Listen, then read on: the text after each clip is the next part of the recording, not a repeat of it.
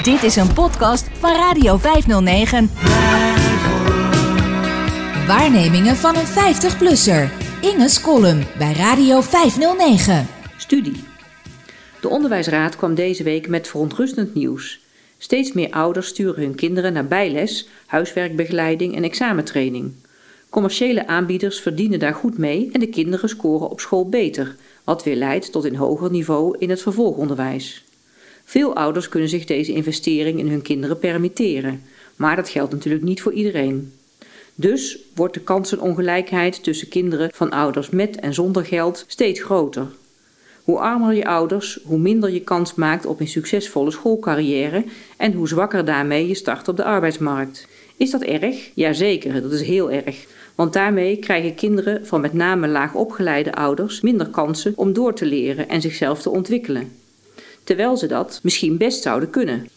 Daarmee groeit de hoogopgeleide, bevoorrechte groep Nederlanders steeds verder af van hen die achterblijven, die niet het geld hebben om hun kinderen mee te laten rennen in deze prestatiemaatschappij. In de kleuterklas begint die scheiding al en naarmate de kinderen ouder worden, komen ze alleen nog maar meer dezelfde medemensen tegen en al maar minder kinderen en pubers uit de andere categorie. En die bevoorrechte kinderen komen dan weer in baantjes terecht waarin ze nauwelijks mensen ontmoeten met een andere ontwikkelingsgang dan zijzelf. En hun kinderen sturen ze ook weer naar de huiswerkklas en de examentraining, enzovoort en zo verder. De achterblijvers krijgen de minder goed betaalde banen of helemaal geen baan, waardoor hun kansen op een leuk leven steeds meer afnemen en hun onvrede waarschijnlijk groeit. Dat is een treurig stemmende, visieuze cirkel. En toch voel ik zelf vooral mededogen met die bevoorrechte, commercieel opgekweekte en gekoesterde kinderen. Dat zal wel zijn omdat ik zelf als kind, puber en student behoorlijk lui was. Als ik genoeg had aan een zesje, sloofde ik me niet uit voor meer. Mijn ouders vonden mijn schoolprestaties desondanks prima, vooral omdat ik me daarnaast ook heel leuk wist te vermaken. Bovendien hadden ze zelf nauwelijks scholing gehad, dus alles wat ik deed was per definitie geweldig. Ik had er niet aan moeten denken om bijles wiskunde te krijgen, in vakken waar ik niets van begreep en vooral ook niets van wilde begrijpen, en waar ik me zo snel mogelijk van wist te ontdoen, met als argument dat ik wiskunde niet nodig had om journalist te worden. De examenjaren op zowel MAVO als HAVO vond ik vooral leuk omdat het zoveel vrolijke opwinding met zich meebracht.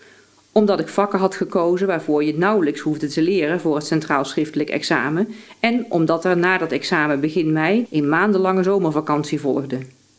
Achteraf zie ik wel in dat die scholen een beetje te makkelijk voor mij waren en weinig uitdaging boden, zoals dat nu heet. Ik hoefde niet veel moeite te doen om goed te scoren en ik overdreef mijn inspanningen niet.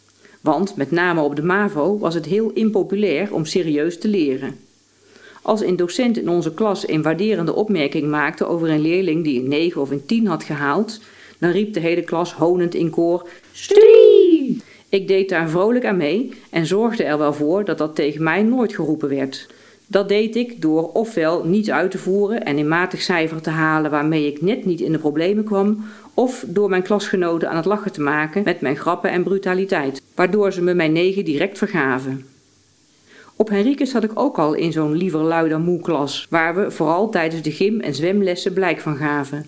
Bewegen vonden wij het allerstomste wat er was en dat lieten we merken ook. Het moet ontzettend vervelend geweest zijn voor onze leraren, al lieten de meesten ons met rust, zodat we onze eigen spelletjes konden spelen. Daarin waren we wel behoorlijk creatief, dus misschien zagen ze dat en vonden ze dat gewoon leuk. Er was voor zover ik me herinner altijd genoeg tijd om te spelen, alleen of met andere kinderen, binnen of buiten. En er was tijd om met mijn vader en moeder mee te gaan naar het bos of op bezoek bij opa en oma, boodschappen doen of mee naar de klanten van mijn vader of de poetsadresjes van mijn moeder. Dagenlang deed ik niets anders dan op de bank of op mijn buik op de grond liggend een boek lezen. Als 54-jarige zou ik best willen dat het leven weer zo eindeloos uitgestrekt en vol van mogelijkheden en plannen kon zijn als pakweg in 1980. Ik denk niet dat ik een beter of gelukkiger mens was geworden of een leukere carrière had gekregen als ik opgejaagd was richting VWO of gymnasium en gedwongen om me te verdiepen en verbeteren in scheikunde, biologie of economie, zonder dat er tijd overbleef om zelf te bedenken wat ik zou willen doen. Ik geef toe, soms betreur ik het wel dat ik geen Grieks en Latijn heb geleerd en dat ik zo slecht ben in cijfers en getallen met meer dan twee nullen. Maar in het dagelijks leven heb ik daar toch echt geen enkele hinder van. Volgens mij hebben kinderen en pubers vooral behoefte aan tijd voor zichzelf. niet ingedeeld en bedacht door volwassenen. Tijd om te ontdekken wat ze leuk vinden, hun eigen fantasie te volgen en droombeelden te verzinnen. Tijd om mooie boeken te ontdekken en werelden van fictie voor zich open te zien gaan. Tijd desnoods ook om lekker niets te doen of te chillen, zoals dat heet. Daar moeten volwassenen zich liefst zo weinig mogelijk mee bemoeien. Als een kind iets kan of wil, dan komt dat vanzelf vroeg of laat. Bij veel kinderen zal dat mogelijk later zijn dan de ouders hopen, maar laat dat lekker zo zijn. Kinderen die het nog niet zo goed weten, komen er echt wel een keer achter wat ze willen. Slobe studenten kunnen nog altijd indrukwekkende wereldverbeteraars worden. Ik weet niet of er veel ex-MAVO-kinderen zijn met Nobelprijzen, maar zeker die voor literatuur lijkt me binnen handbereik.